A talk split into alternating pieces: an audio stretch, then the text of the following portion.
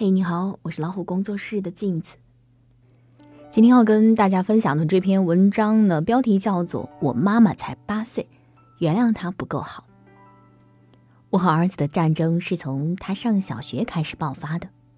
我自幼字就写得工整有力，更相信书写是一个人的门面。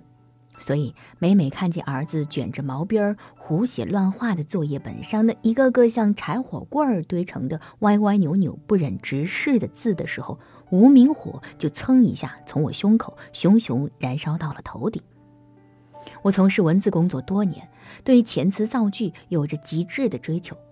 原以为在我的熏陶和影响下，儿子会遗传我下笔如有神的文学天赋，谁想到每次考试，给。美好亮组词时，他都曲里词穷地写道：“很美，很好，很亮。”至于他的造句和作文，那更是苍白无力到惨不忍睹，异想天开到不可理喻。我做事讲究效率，投入工作那刻起，屏蔽周遭一切的喧嚣。但是儿子每天放学回来，写作业不到五分钟，就一会儿上厕所，一会儿挠后背，一会儿要喝水，一会儿要吃饭。每每这个时候，我就暗暗怀疑，当年在医院产房里是不是抱错了娃。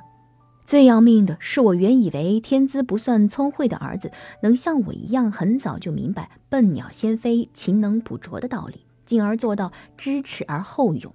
但每一次考试成绩下来，他看着卷子上自己不好不坏的分数，都无比淡定地安慰我说：“妈妈，你不用难过，很多人考的还不如我。”我怎么能允许自己有一个书写脏乱、作文平淡、做事散漫、成绩一般的儿子呢？所以，我必须要改变他。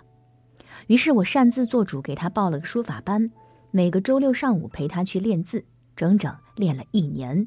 可是他除了在班上结交到几个爱枪战游戏、爱漫画书籍的朋友之外，书写并没有太大长进。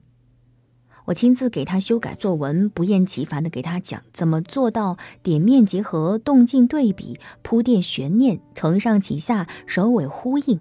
但每每轮到写作文的时候，他还是抓耳挠腮，一脸茫然，不足百字就戛然而止。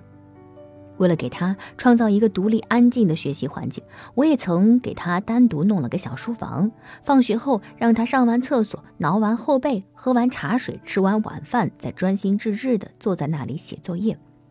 但一个小时之后，我推门进去，却看见他作业没有写完，却用墨水把自己的脸画成了以纹面为美的印第安人。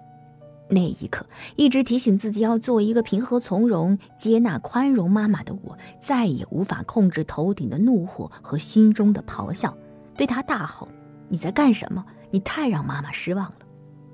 而这一吼，吓得儿子一脸恐慌地把墨水打翻在地上，摔破的墨水瓶和流淌的蓝汁液，就像我无可救药的期待一样破碎不堪、潺潺呜咽。我想，一定是哪里出了问题。不把这个问题找出来，我和儿子的战争就会永不停歇。于是我翻阅教育书籍，拜访心理老师，求教同龄的妈妈。最终我发现，儿子的问题其实是我的问题，是我总觉得自己不够好，就把完美的强迫投射到儿子身上，让他在被控制和恐慌中无所适从，停滞不前。我终于发现，我错了。所以我要向他道歉。他八岁生日那天，吃完蛋糕，看完电影，回到家里，我给他写了一封信。信里面，我回忆了过去我们之间的种种不愉快，然后坦诚地跟他说：“儿子，妈妈自幼生活在农村，生活的艰辛和物质的匮乏，让妈妈总觉得自己如果不够好，就无脸面对操劳贫穷的父母，无法给他们一个满意的交代。”所以，以优异成绩和优秀自己讨好父母，减轻生活对他们的刁难，贯穿了你的妈妈整个上学的时期。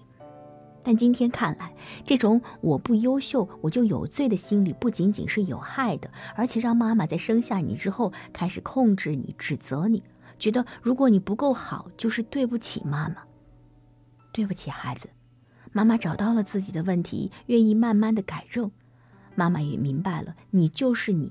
一个即便有着这样那样的缺点，依然独一无二的你，妈妈愿意从今天起努力当一个合格的妈妈。你愿意给妈妈一个机会吗？我把这封信写在儿子最喜欢的蓝色彩纸上，然后在晚上休息前放到了他的小床上。他虽然成绩不怎么优秀，但三岁就能自主阅读，理解能力也特别强。很快，他看见了这封信，坐在小床边看了一遍又一遍，走到客厅里抱着我说：“妈妈，我原谅你了。”我的眼泪唰一下就下来了。孩子总是比大人更容易原谅一个人，因为天真的他们更能够轻易地忘掉不快乐。我也抱着他说：“改正的过程当中，妈妈可能有时还会做得不够好，你监督我好不好？”他眨着明亮的小眼睛，响亮地说：“好。”后来，我慢慢的开始放手，让儿子自己决定他能决定的，让他承担他该承担的。看到他的书写，我不再大呼小叫，而是告诉他哪里有了进步，哪里还需要加强。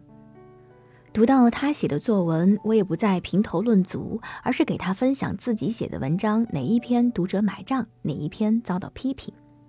听闻他的成绩，我也不再患得患失，而是提醒他，比分数更重要的是通过考试，我们发现了自己哪些问题，并真诚地去弥补。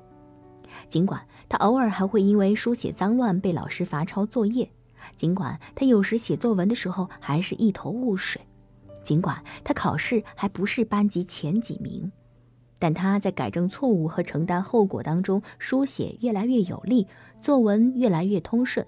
作业越写越快，成绩也稳步提高。前不久，他还被学校评为阅读小明星、小小作家的光荣称号。在之前的英语分享课上，老师邀请家长们一起参加，其中有个亲子环节是让孩子介绍自己前来听课的爸爸或妈妈。